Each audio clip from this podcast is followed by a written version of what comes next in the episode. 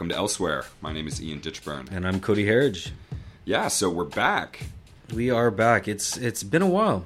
Yeah, summer kind of took the wheel there for a while. It's hard to be inside of a studio when it's so beautiful outside. Yeah, not so much anymore though. No, things got real Vancouver real fast. Yeah, no kidding. But the upshot is we are back in the studio and we are extremely excited to be bringing you season two of Elsewhere. Season two? Yeah, well, we started roughly around this time last year, and in my head, the new year always starts around September, probably because of the school year, and yeah, that's just always how I thought of it. I don't know, that doesn't make any sense to me, but. Well, anyway, we are going to start this season with an election special talking to NDP Granville candidate Yvonne Hanson when most people talk about being the change they want to see in the world, they go up and buy a reusable coffee cup, and that's kind of where it ends. But Yvonne really, yeah, yeah, you too. Oh yeah, you're a good guy. Well, you know, yeah. But Yvonne really walks the walk. We did have an amazing conversation, but it did get cut a little short. Uh, being part of the Vancouver Co-op radio station, there are going to be some you know interesting things going on. It's and, a shared space. Absolutely, and and that evening we happened to have uh, an experimental noise band in, and uh, what they were doing was uh, bleeding into our, our feed a little bit. But uh, I think we have a clip of that. Do you know? Yeah, we did manage to record a little bit of it. So if you didn't happen to be tuned into Co-op Radio last Tuesday night, we got you covered. Check it out. Starting with you. You calling up right now Come and get your free condo. Hovering down the street. Three gallons of oat milk. You can drink all the locally delicious, locally sourced oat milk. Will flow like a river. Welcome to the Chip Wilson Memorial Panopticon. Everyone's gonna run for mayor. That was probably the most co-op radio thing uh, I have ever heard. Yeah, things get kind of weird here after dark, but that's part of the reason why it's such a great place to work. Anyway, we are going to play you in with another favorite live performance of mine, recorded on the YouTube channel The Pink Couch Sessions. This is Defiance, Ohio, with their song Airpool. Hope you enjoy.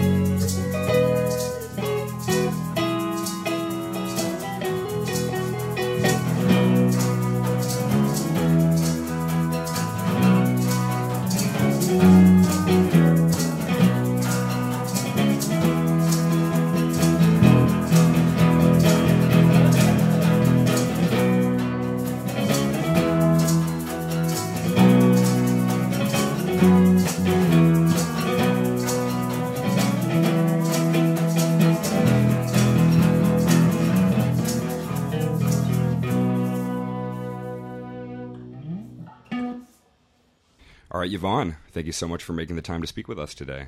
Yeah, no problem. Yeah, so you were actually suggested to me by our mutual friend Sean.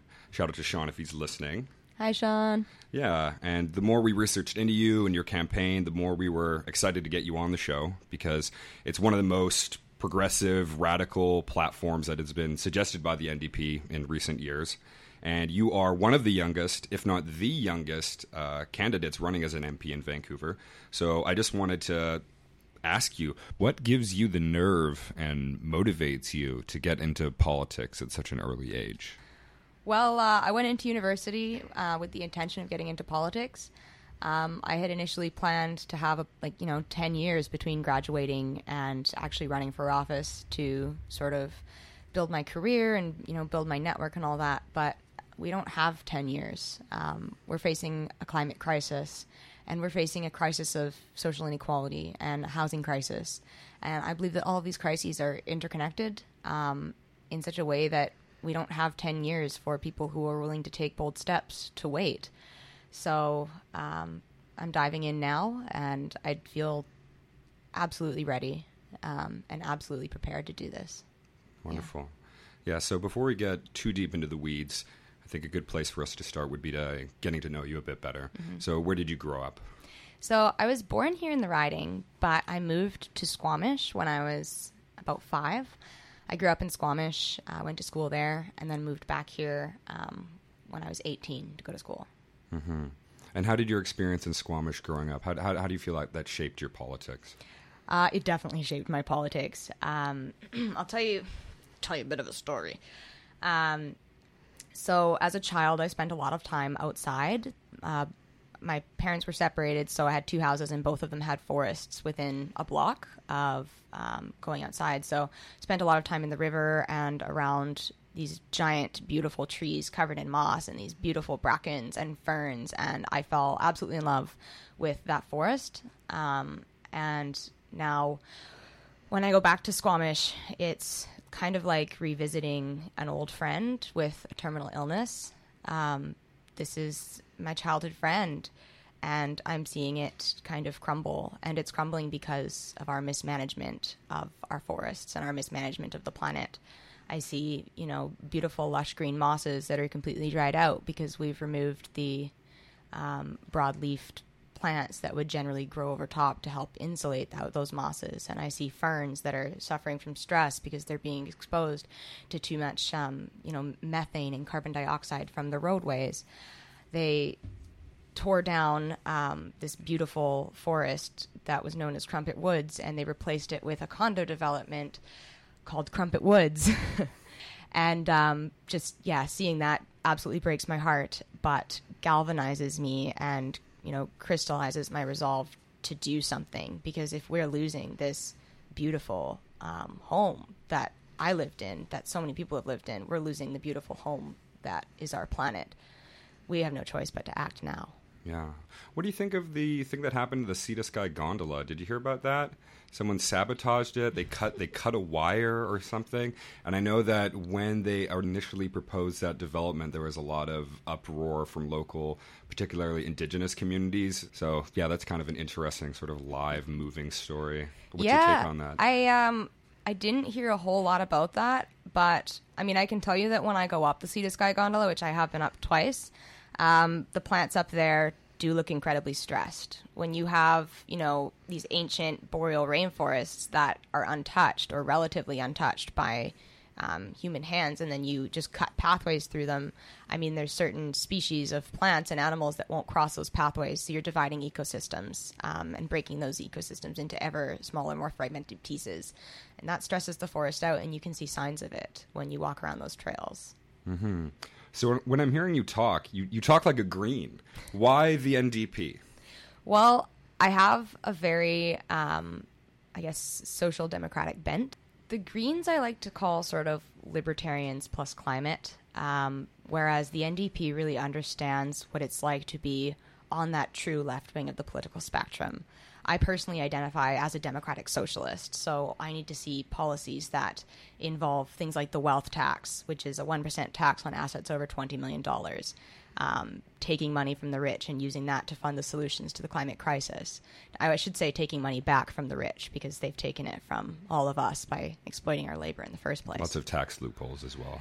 Closing tax loopholes is another one of like my favorite um, policies in our platform. Is you know companies like Amazon and Microsoft and Facebook pay zero taxes anywhere. so if they're going to be making billions of dollars off the Canadian market, they need to be paying back into our tax system. Yeah, that's fair. That's always been the major criticism of the Greens is that they have a very progressive green policy, but outside of that, they don't really have much to say. Yeah, um, and I find that they have a lot of um, sort of wacky and often frightening ideas um, as individuals as well. Um, so yeah, I think I like what the fact that the NDP is a lot more uh, socially cohesive on the inside mm-hmm. as well as in the platform. Who inspires you the most in this current political climate? Uh, okay, this is going to be really like cliche, but definitely Alexandria Ocasio Cortez. She's absolutely incredible. She's a role model. Um, I love that when she has something to say, she just says it and she's honest. And you can tell that she's not really hesitating, trying to choose the right words to say it because the right words to say it are what's true. And that's how she comes across. mm-hmm. Definitely something that I aspire to be.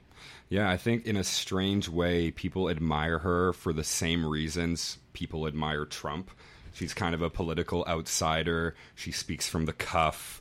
She isn't necessarily as refined as other politicians, so it's a lot easier to believe what she's saying. And I feel like a lot of people are very frustrated with kind of um, traditional politics in that sort of sense. So it's really refreshing to see the other, more progressive side represented with a more relatable type of politician. Absolutely agree. Um, I find that there's sort of this cardboard cutout of a politician that politicians are expected to aspire to be and that politicians, you know, as the the archetype, the politician, um, are sort of like these mythical beings that transcend what you know regular humans can actually be. And so when people aspire to that ideal they wind up falling completely flat and looking like that cardboard cutout um, there's something you know oh there's just something about them that people can't trust for some reason and it's because they're not being authentically themselves. Yeah that's actually pretty Trudeau i mean yeah that was always my big problem with him was e- even before the election he just he he, he seemed so photo op perfect oh, and great hair though.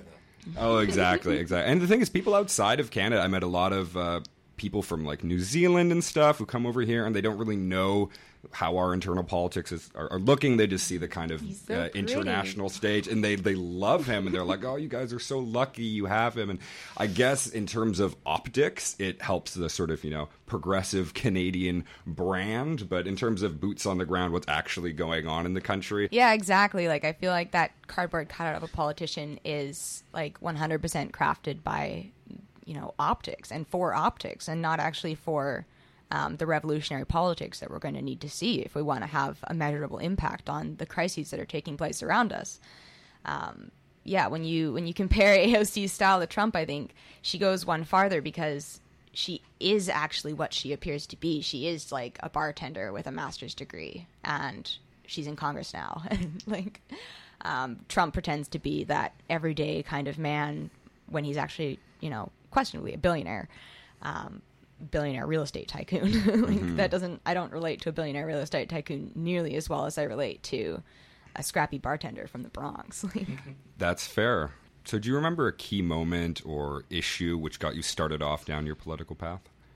Yes. Um, so when I was 17, I went to work with my dad in Whistler, and we were he, we work as a furniture refinishing company. Um, so we go into people's houses and we refinish their woodwork. Um, usually that's doing tiny touch ups and things like that, um, restaining tables. And so we were working in these vacation homes in Whistler that literally belonged to billionaires. Um, I worked in a $20 million home, I worked in a $25 million home. And seeing the really bizarre, gluttonous excess of the billionaire lifestyle from the inside really like changed me because growing up as a teen watching the climate crisis unfold and then being told that your generation is lazy and wasteful and then going to work in the homes of the people who are actually driving the climate crisis and who could frankly single, single-handedly um, mitigate climate change. Like they could feed entire nations. They could end homelessness and poverty in canada and yet they choose not to. And why? It's so that they can drive you know whatever expensive sports car they feel like driving that day or so that they can have bathtubs made out of agate or you know walls that are completely leather like just this uh, disgusting excess um yeah that definitely galvanized me to get into politics and make a change because something had to change What do you think the psychology behind that is? What What are those people thinking? Do, do, do you think they just don't believe in climate change, or do you think they're like preppers and they're just like, you know, yes, there will be climate change, but we're rich enough to avoid it? I think it's like I think it's honestly a pathological need to control more and to own more um, that kind of transcends any logic that could go into you know the decisions that they're making. They they think, well, I'm just one person, and every one person has like an equal ability to stop climate change, and they think that intentionally because that way they don't have to acknowledge the devastation that this pathological need of theirs is causing to the planet.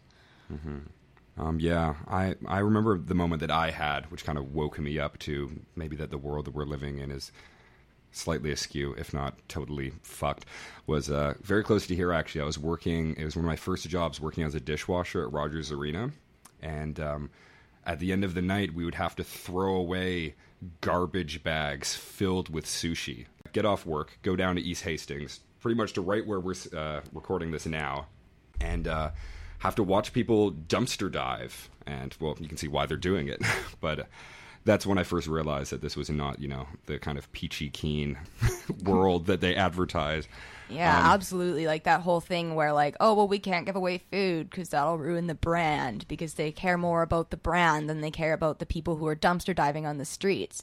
And the people who are dumpster diving on the streets because they've been put out of a home because of that pathological need to control more that the people at the top have. It's, oh, it is makes me so angry to see. It makes a lot of people really angry. Um, there's this thing called the paperclip theory. Um, so if you have a bunch of paperclips in a jar, and you reach in and you attach two paperclips together, and then you do that again. You put that back in the jar, and then you attach another two, and attach another two. Eventually, you'll get one paperclip chain that's extremely long, and you know several other individual paperclips. And saying that people who have earned billions of dollars is like saying like that that paperclip that made the extremely long chain is inherently worth more than the paper clips that didn't get to form part of that chain. Um, it's ridiculous when you think of it like that, but for some reason, that's you know the morality that governs our society right now. So, how did you get involved with the NDP? Did you just start volunteering and then it sort of found its way? Yeah, actually, I had a guy walk into my campaign office last week who is getting involved with our campaign in exactly the same way that I got involved with my first campaign, where you just walk into the office and you're like, hey, I want to volunteer. I got a poli sci degree and I want to um, want to get some experience. And so he came in and he shook my hand and we signed him up for some volunteer shifts, and that's exactly what I did. Um, Kennedy Stewart's campaign in Burnaby South in 2015. And when did they ask you if you wanted to run? Um, I actually, I kind of asked them. Um, it was at an activist group meeting that somebody who I had recently met was like, "Hey, there's still a spot open for a candidate in Vancouver Granville. Um, so if anybody knows anybody who's like wanting to run as a candidate, wants to fill that spot, please let me know." And then, like a month later, um, I was having a spirited conversation with my partner's parents about uh, the state of politics and kind of being frustrated that I hadn't seen any real climate action yet and like frustrated at, you know, the state of politics and being like, you know what? I'm like so close to just being like, I'll run. And then I was laying in bed that night and I was looking up at the ceiling and I was like, I could totally run. I could totally do it. So I texted the guy from the activist group and I was like, hey, is that spot still open? He was like, yeah. And then here we are. Yeah, it's funny. My girlfriend always encourages me in the most kind of backwards, funny way. Every time I'm sort of doubting myself or what I'm capable of, she looks at me dead in the eye and says, Ian, Donald Trump is president. Anything is possible. That literally went through my head. Literally, I was thinking, you know what? If Donald Trump can get elected, like we're in the universe where like anything can happen. Like you could be the MP or the NDP candidate. Like this is the alternate timeline. this is the alternate. We're already on it, so like let's just keep on and see how crazy it can get. Yeah. And I think you're the right kind of crazy. You're a Right ref- on. Yeah. If he can do it, you definitely can. That's what I like to tell myself. Yeah. yeah. So, what do you see as some of the key issues in your writing? definitely the housing crisis is like a key issue specific to my riding. Um, Vancouver Granville covers a lot of single family homes and a lot of buildings, a lot of purpose built rental, and all of those are being affected by uh, the housing crisis in unique and equally terrible ways. Um, I'm per- currently being affected by the housing crisis. I definitely pay over 50% of my income in rent. Apparently, three out of 10 people um, in certain ridings in Vancouver pay over 50% of their income in rent.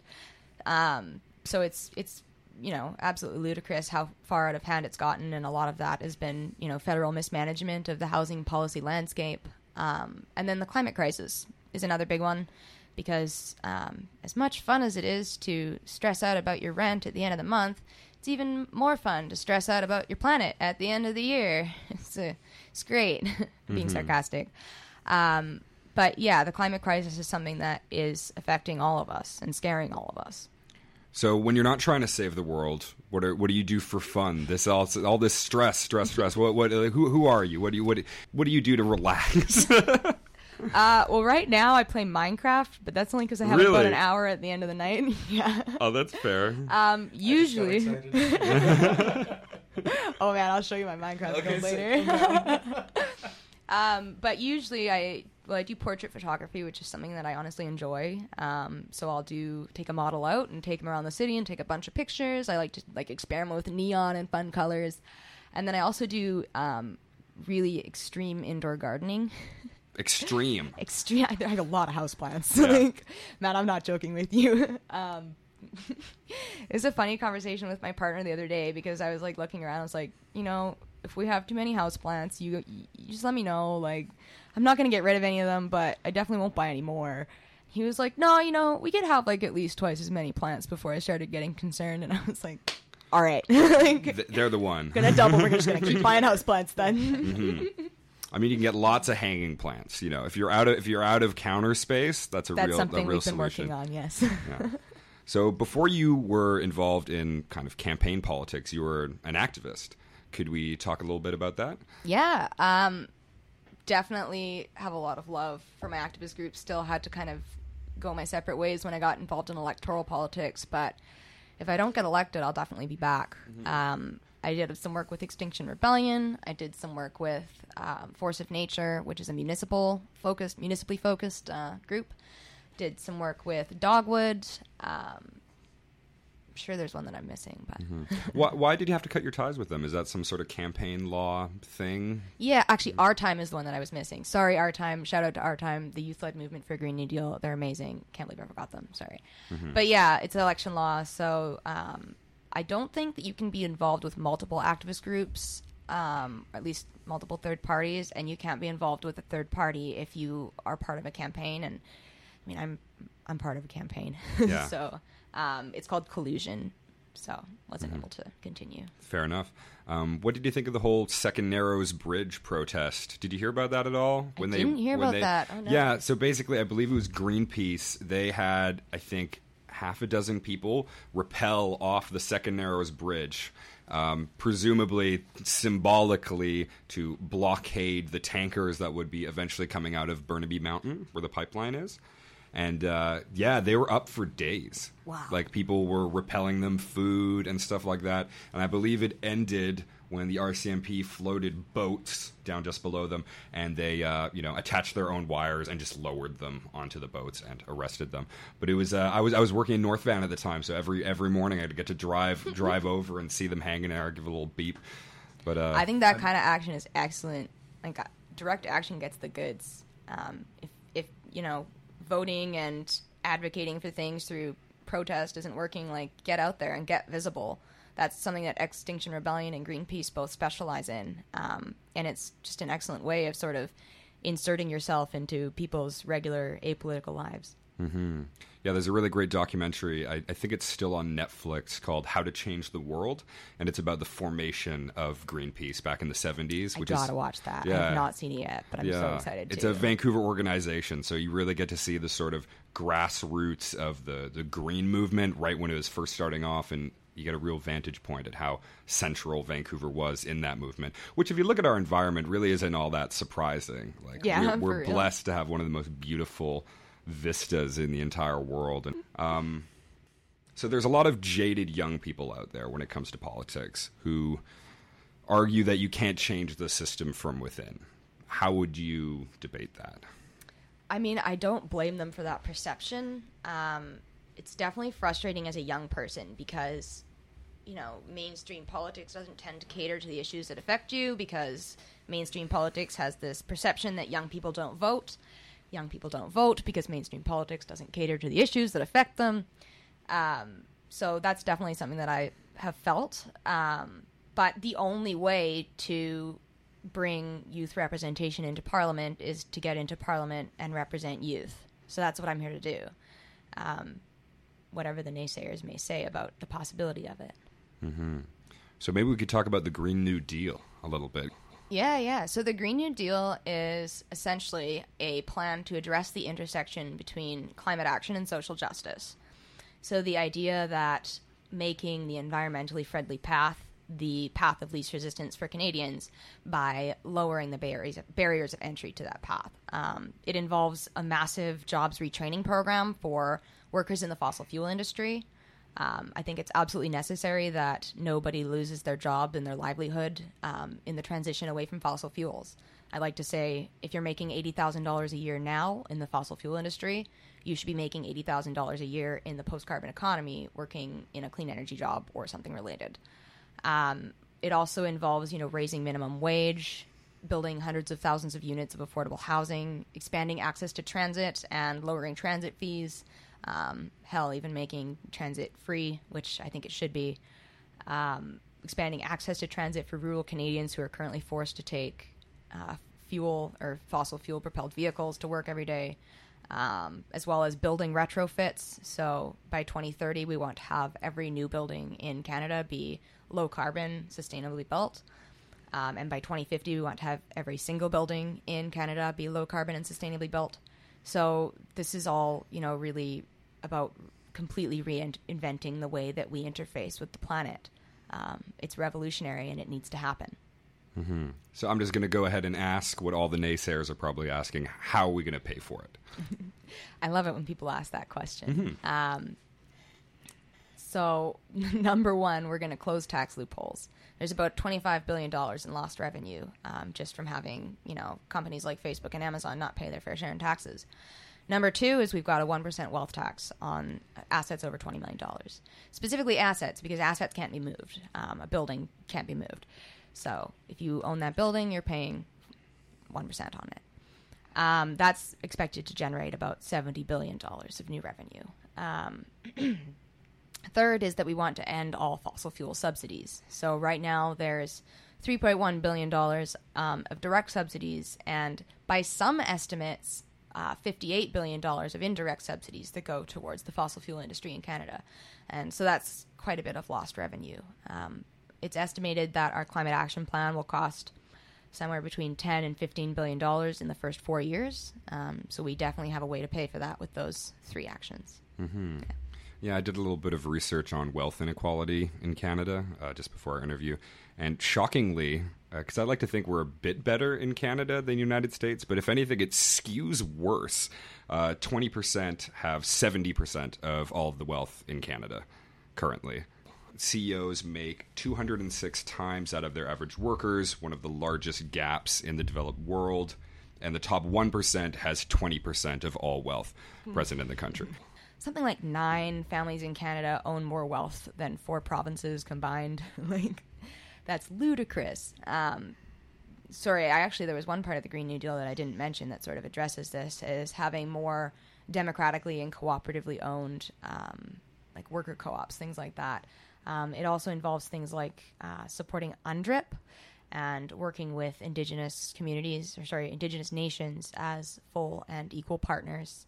Um, you know, right now there's massive infrastructure um, developments that need to be made in order to um, really enfranchise these indigenous nations. Um, and those are things that the current liberal government has been neglecting, as we all know, and the conservative governments before that were neglecting as well. Um, we cannot have any construction without consent. So we want to ensure that we're getting consent at every stage um, for these infrastructure projects. Um, so that's kind of the gist of the Green New Deal. I'm trying to think if there's anything really important that I forgot. Um, oh, yeah, and encouraging economic democracy is something that's very important, making it easier for workers to glean the full profits of their labor instead of having, you know, half of those profits get concentrated in the hands of one like weird bald guy named Jeff. Would be Fuck you, Jeff. Excellent. no, Jeff. yes, that Jeff. Really nice place. but- yeah. right now corporations like Amazon and Apple and Microsoft and Facebook don't pay any taxes in Canada or anywhere at all. Um, zero. So there's about $25 billion, I believe, just from those five companies um, in lost revenue that we could be gaining every year.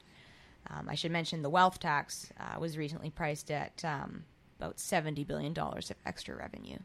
So we definitely have the money there. We just need to have politicians um, and parties that are willing to tap into it and take it back and put it back in the hands of the people. Well, I think we definitely need to make up for the lost revenue buying a four and a half billion dollar pipeline. Absolutely. Yeah. Absolutely. I mean, the NDP's um, sort of Green New Deal style platform is priced at about $15 billion, I think, in the first term.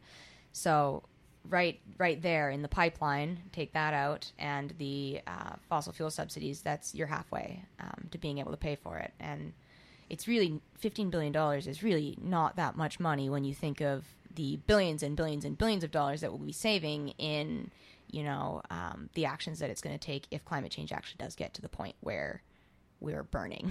Yeah. Well, when you talk about justice, it seems very unfair that the people who very often have had the least to do with global emissions, particularly people south of the equator, are going to be the first to feel the full brunt of climate change.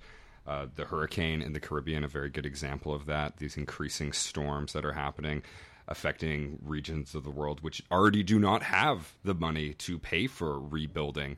yeah, it's it's honestly disgusting. It's an effect of ongoing global colonialism um, that the countries that have been victims of colonialism are now being victim of this climate change, which is in itself an effect of colonialism. Um, it's just sort of like Compounding fucking interest. yeah yeah just like a like a negative feedback loop Yeah. um and it's honestly terrible when you hear people complain about countries like china and india producing the most emissions without really acknowledging that hey actually they're producing those emissions because they're producing goods that we consume frivolously here and not acknowledging that we in you know canada and in the states have the largest carbon footprints of any countries on the planet um, per capita So, one of the NDP's main points is reconciliation with Indigenous peoples. We spoke a little bit about that earlier, but what does reconciliation mean to you? reconciliation to me is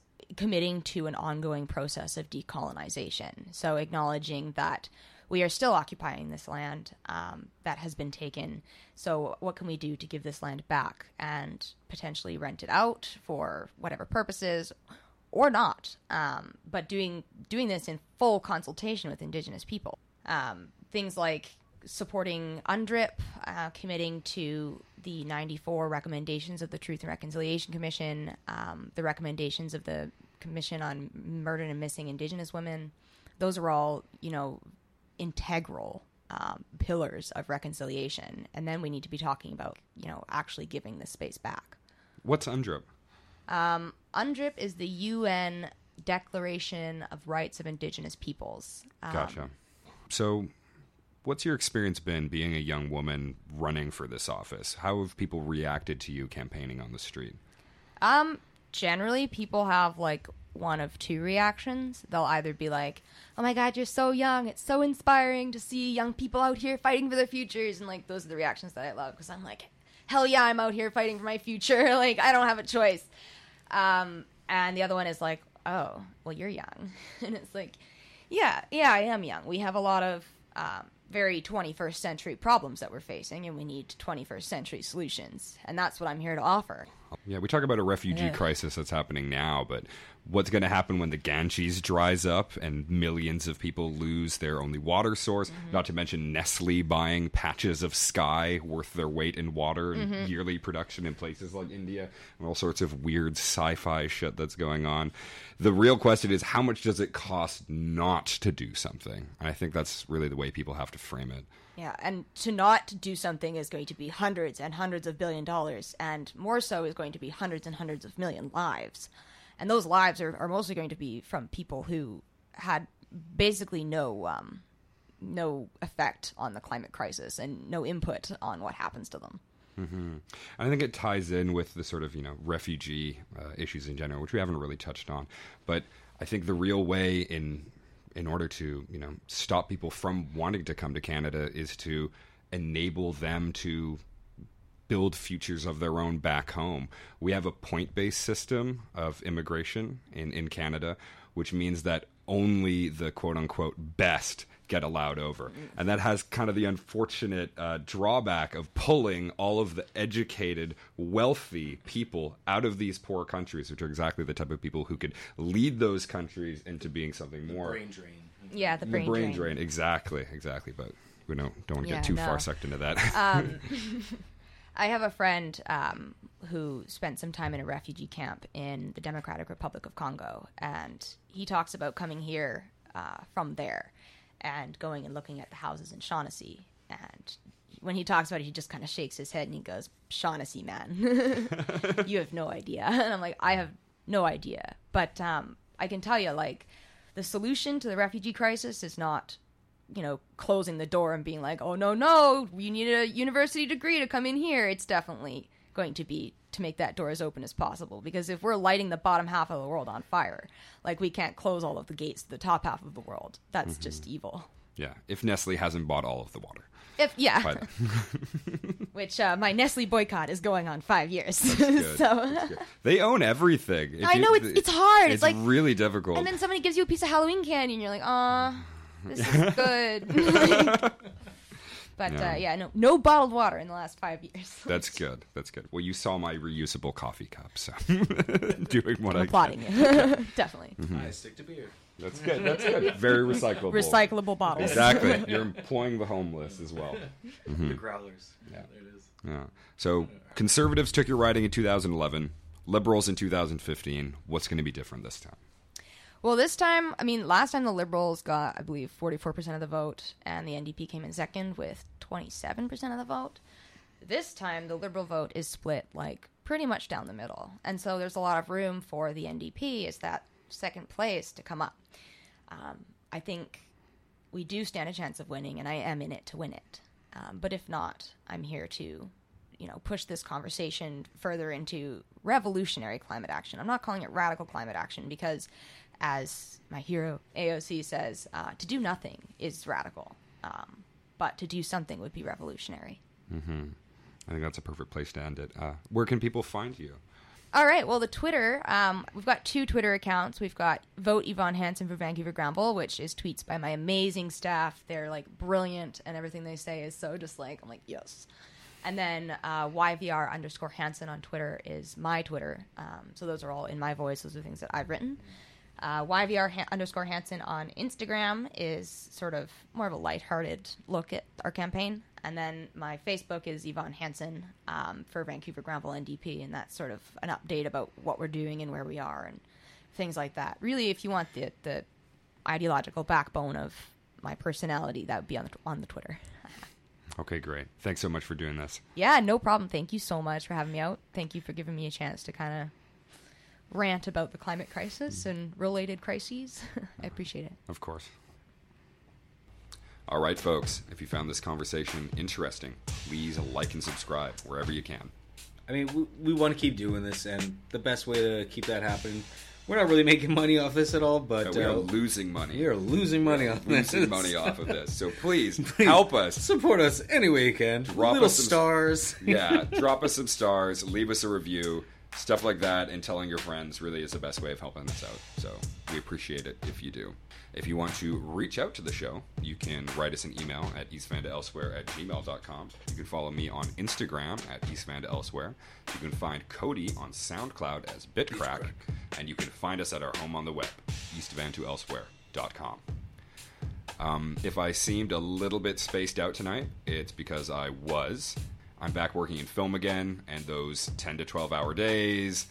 Part of the reason we've been a little bit slow coming back to air, but yeah, I've been pretty tired, so hopefully that didn't bleed through. Uh, he is literally wearing sweatpants right now. They're pants built for radio, Cody. And Radio pants. Your radio pants? and I may never broadcast in jeans again. People can only hear me from the waist up, right? anyway, we're going to play you out with a song that's about change, which seemed appropriate. Uh, I know I'm playing a lot of folk punk lately, but it's kind of our show, so deal? I mean, at least they're so indie they're never going to sue us. Yeah, that wouldn't be very punk of them, would it? No, Um, no. So, yeah. One more bit of trivia about this song. I was researching it yesterday, and I found out that it is in part a dedication to the Susquehannock tribe who were murdered when white settlers intentionally flooded the river Susquehanna in order to displace them. Wow, that's a that's a fun fact. Yeah, now it's all just fucking suburbs and no one remembers. Crumpit Woods. Anyway, off their album, The Great Depression, this is Oh Susquehanna by Defiance, Ohio. Catch you next time.